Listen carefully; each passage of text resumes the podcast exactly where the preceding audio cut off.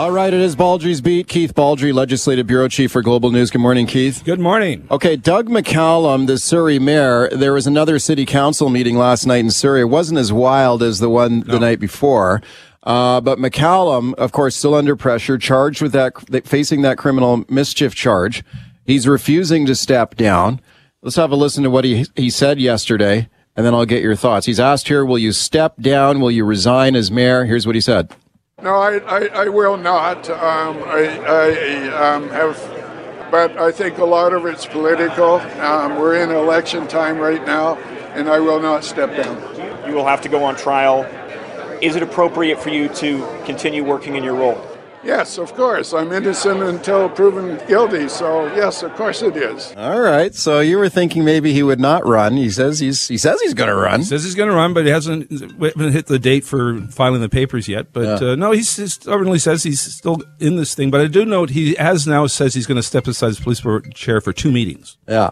So like so he's the chair of the police board while he's facing this criminal charge, mm-hmm. which is a crazy situation. Do you not know how to turn your phone off? Turn, of course, every time I'm on the radio, some a fellow reporter always phones me. So, okay, if John Waz listening. Okay. I'm on the I'm on the okay. on the air, John. He'll call you back. Uh, it, you know. He yeah, says, so he says he's going to step aside from chairing these police board meetings until the election's over.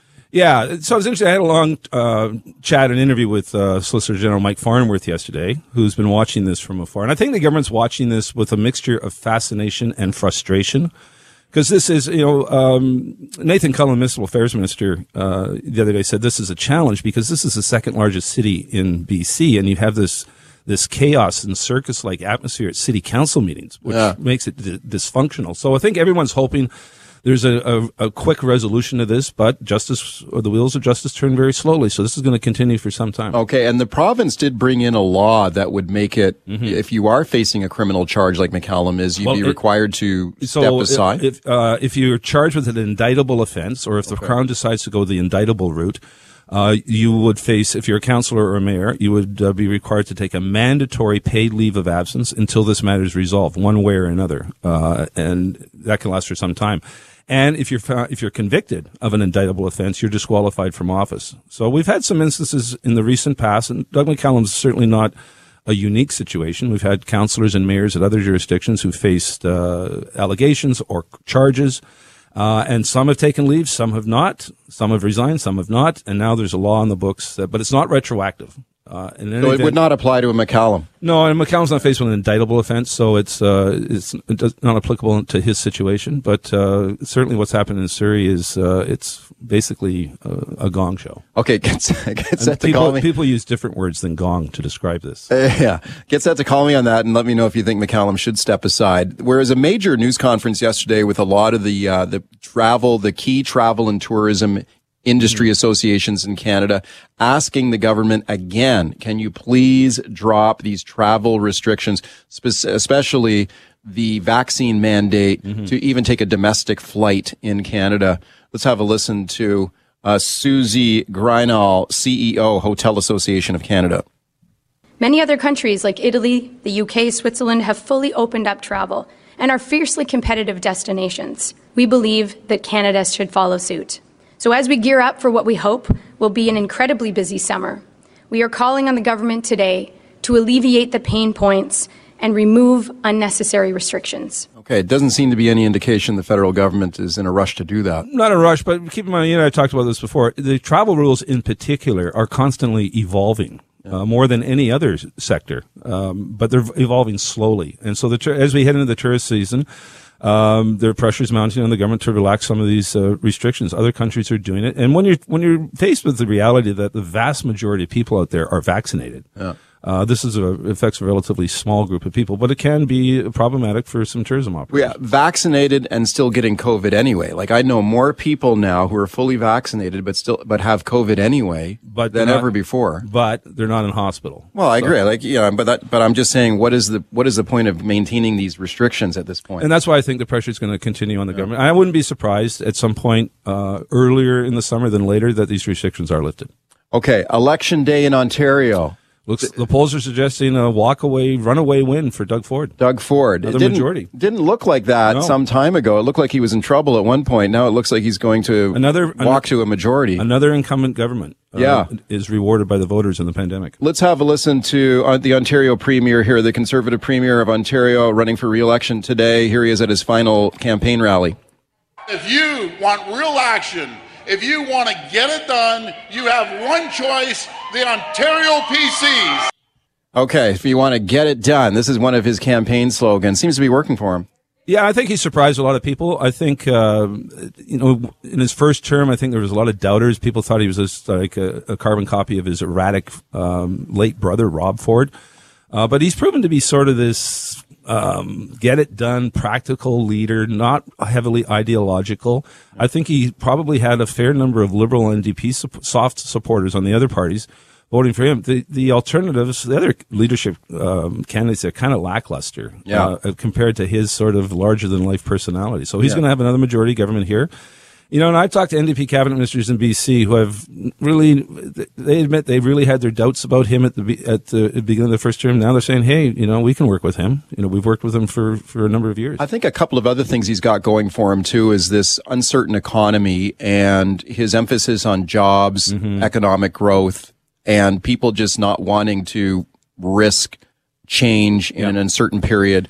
So he seems, to, be- seems to be rewarded for that's that. rewarded other incumbent governments. Yeah. You saw that in BC in the last election. People did not want change, fearful of change, rather go with the dance with the devil, you know, than the one you don't know. And I think that continues to be a, a major factor with and, voters. and as you mentioned, his opponents are weak. Yeah. The NDP leader there, Andrea Horvath. I wonder if they're going to hang on to their position. Yeah, I wonder too uh, when they are defeated l- later today. Stephen Del Duca is the Ontario Liberal leader, not exactly setting the world on fire either. Here, here's Stephen Del Duca. Ford, you have to vote Liberal. People in this province need help. They need progressive solutions to support themselves. Well, they don't seem to be responding to his No, message. liberals run a really uh, flat campaign. As the New Democrats, I just don't think the public's been listening to the opposition parties there. Similar to what we saw in the last election here. It's tough for opposition parties to gain traction right now with the public, whose minds are still very much on other things. Okay, I know you're excited today because things are getting back to uh, some normalcy around the legislature these days, including the annual Beef Day. BC Beef Day. So the Cattlemen's Associations from Kamloops in town. Brian uh, Misko of the House of Q is uh, out there in the back. I've already seen him. Uh, this is a very popular event at the legislature. It- neighbors of the legislature and people at the legislature line up for a long time to get barbecue beef burgers. But again, it's larger than that. We're finally seeing a return to, as you say, to normalcy at the legislature, just like we're seeing in society. So these events that have been suspended for more than two years, not three years, uh, are now coming back. We had BC Dairy Day uh, for the first time this week with free ice cream for everyone. Uh, so this has nothing to do with politics, but it's all about uh, celebrating the various se- industrial sectors. So these are the same government MLAs who are saying to school boards, we want no more hot dogs, hamburgers, and pizza in BC public schools. That's a nice who will contrast. be who will be lined up for their beef burgers I'm today. pretty sure Brian uh, and his gang are not serving tofu burgers out there. okay, I don't think so In either. fact, I took a look and they held up a giant slab of side of beef and said, "Is this big enough?" I said, "You know, make it two. I, I think it's ridiculous that uh, you know uh, these school food rules that they seem to be ramming through. No more pizza days, no more hot dog days. You can't have a bake sale at a school. I wonder whether they're going to revisit that. I mean, yeah, my, my kids went to school. Pizza day was a big day. Hot dog days were a big day. They're a nice distraction. It, it's, it's not like you're having that every single day of the of the year. Well, just like you're not having beef day No. every single day at the legislature like they're having today. Yeah, no, everything in moderation. Everything in moderation. Right. Uh, again, I wonder if those school rules are going to have to be. All right, it's Baldrey's beat. Keith Baldrey is my guest. Lots of calls. Let's go right to them. Mike and Langley. Hi, Mike. Hey, I just this travel ban. They say it affects like a small minority, but there's a lot of families that are like split vaccinated. One is, one isn't.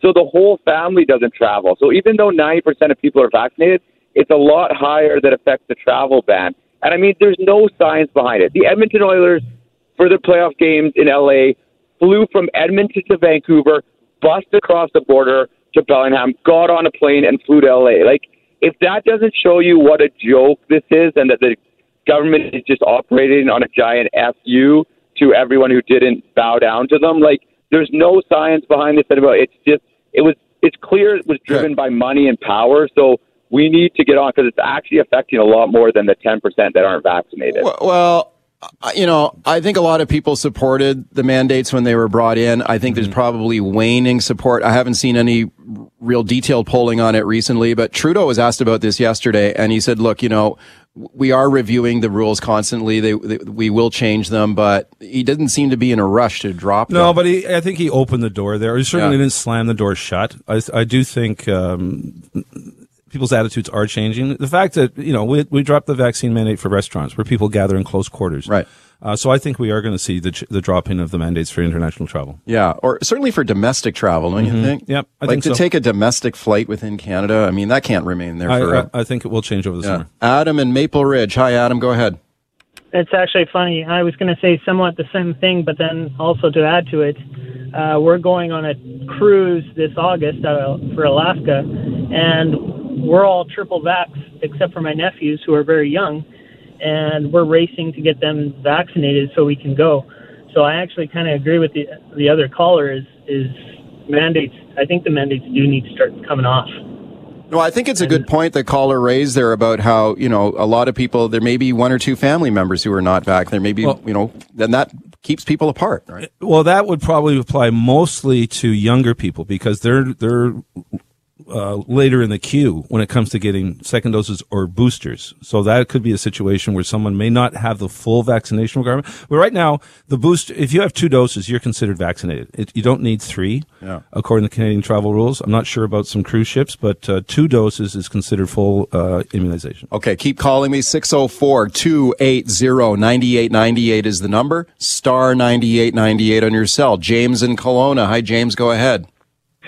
Yeah, all throughout the pandemic, the the the line that was always given to the public was follow the science, and I think the longer they they do this, the more reluctant people are going to be the next time to even get on board with this stuff because at this point, where is the science?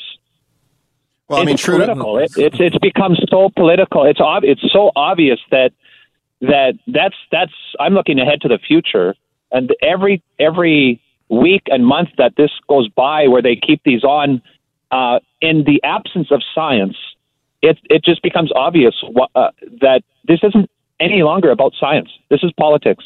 Okay, thanks for the call. Well, vaccinations are about science. Now, the travel restrictions are different than the need to get vaccinated. So again, well, I'm again, I would- be very surprised if these are not changed in the foreseeable future.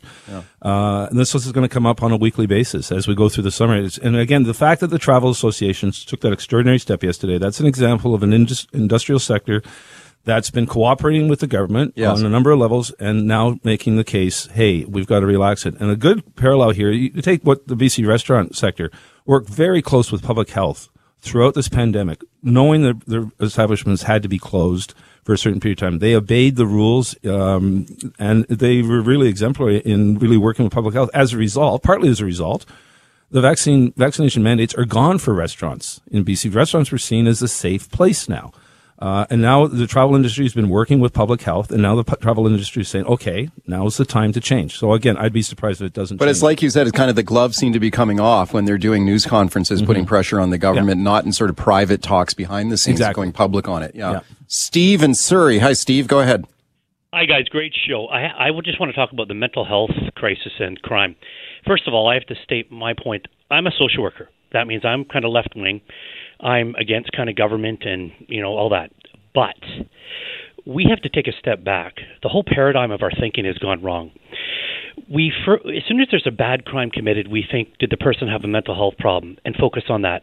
I'm totally for supporting people with mental health issues, but take a step back. Do you think Paul Bernardo or Clifford Olson or 80% of the guys in prison had a mental health problem? Yes. But the crime and the punishment they did to society outweighed that.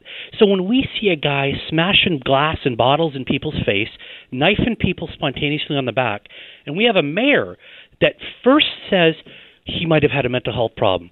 So we have to focus on that. Would he have said that if his dear wife had hit? Hmm. Do you understand that that our whole thinking is is has, the pendulum's gone too far? I'll let you guys comment on that. Thank you for the call. Good minute. I assume you're suggesting that the there's no punishment associated with people who have mental health breaks, and that's an issue that's been raised in the floor of the legislature by the BC Liberals. They, they label it the catch and release. They've uh, produced a couple of instances of two individuals, I think one in Prince George and one in Vancouver, or one in Victoria, who've had more than 200 interactions with the police, Yeah. and have yet to have any jail time or any. Well, sentence. it's like the guy who sta he stabbed a guy at a uh, East Van gas, Gas station, station. yesterday. A Yeah. horrifying attack caught on video. What happens to that guy now? I don't W- know. We'll see. We'll see. But uh, the point the, the opposition's been making is that far too often there are no consequences, and Yeah. that uh, mental health is seen as an excuse. Keith, thanks for coming Talk in. tomorrow. Enjoy Off to- Beef off to BC Beef Day. Okay.